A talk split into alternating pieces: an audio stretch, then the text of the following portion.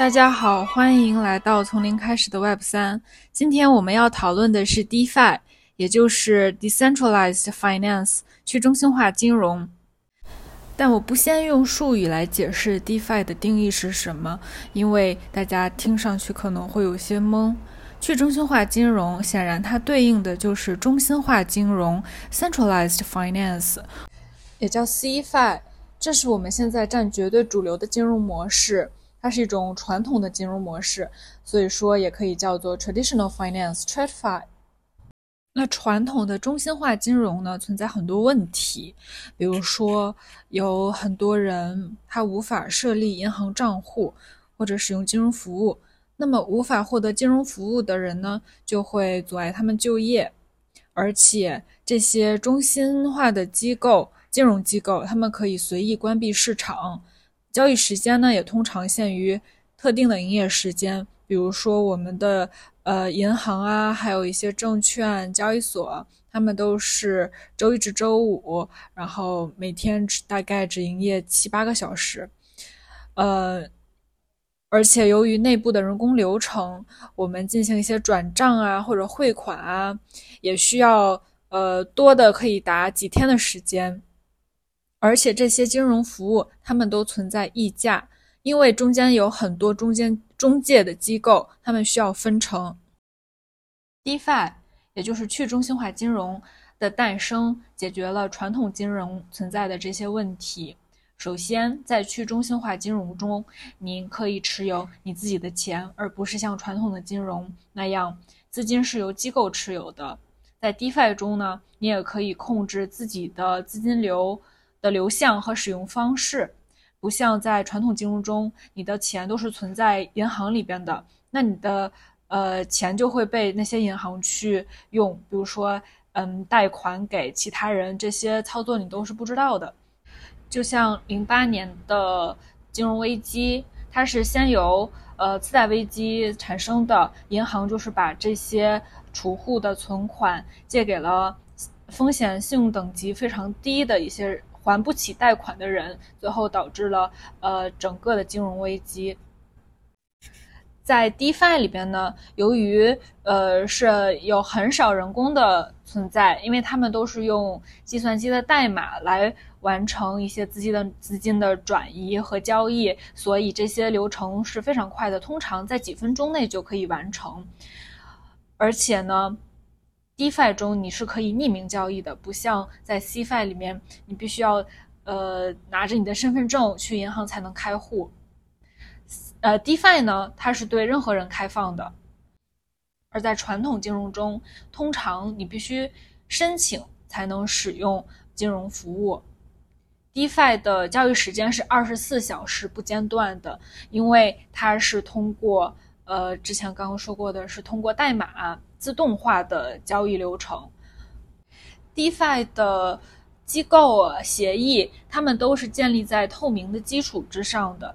任何人都可以查看产品的数据或者源代码。很多产品的他们的源呃代码也是开源的，所有人都可以去看，并且也可以检查系统运行的状况。但是在传统金融中呢，金融机机构像是一个黑箱，你不能要求查看查看他们的贷款历史和他们管理资产的记录等等。所以，什么是 DeFi 呢？DeFi 是一种使用区块链技术和智能合约构建的金融系统，它并不依赖于传统的金融机构，而是让个人和组织可以自由地进行各种金融活动。那让我们来看一看。呃，DeFi 的重要组成部分，或者说现在已经落地的一些 DeFi 的应用有哪些？首先，呃，去中心化交易所也叫 Decentralized Exchanges，呃，简写是 DEX，叫 DEX。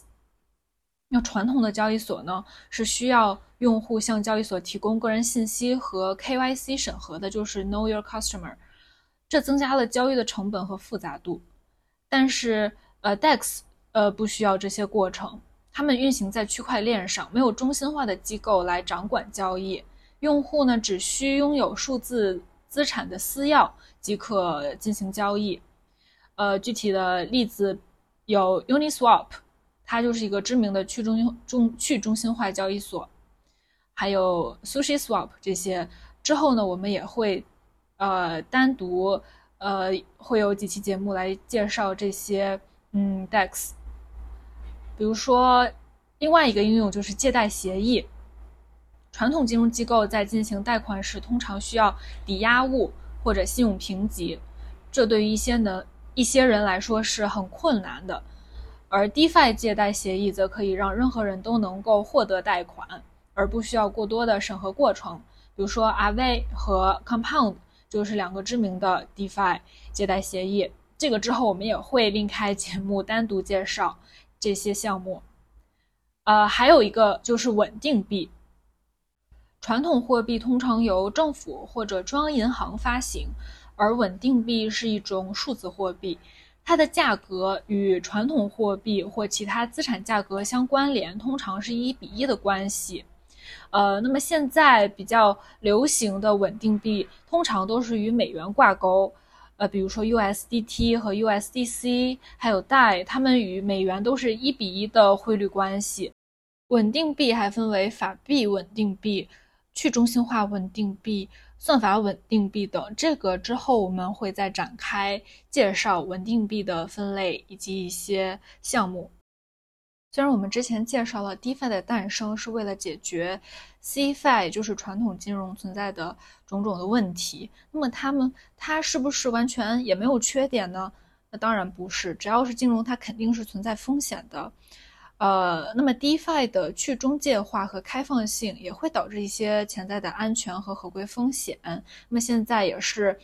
这个领域是缺乏一些监管的，呃，没有接受像传统金融那样的监管机构的监管，因此缺乏监管可能会导致潜在的风险。而且 DeFi 的技术门槛相对较高，需要用户具备一定的技术知识和经验。所以说，虽然它是对所有人都开放的，但是确实不是所有人都能够有有那个技术的水平来参与 DeFi 的呃交易。在智能手机还没有全面普及几年的情况下，甚至说，比如说在非洲的某些国家，还不是所有人都能用上智能手机的这种情况，去推广基于。区块链技术的，呃，去中心化金融，我觉得还是非常非常有难度的。而且现在大多数人一听到区块链的第一反应还是觉得是炒币，真正参与到 DeFi 中的人还是少数，呃，所以 DeFi 中数字资产的流动性相对较低，那么就更需要我们去，呃，向更多人推广。呃，区块链技术以及它的相关应用，也去尽可能的化解人们对于区块链的一些偏见，来使更多的市场参与者来参与，提高呃 DeFi 的流动性。嗯，接下来几期我打算从 Defi 入手，呃，介绍一下去中心化交易所 Dex，还有稳定币以及一些借贷协议。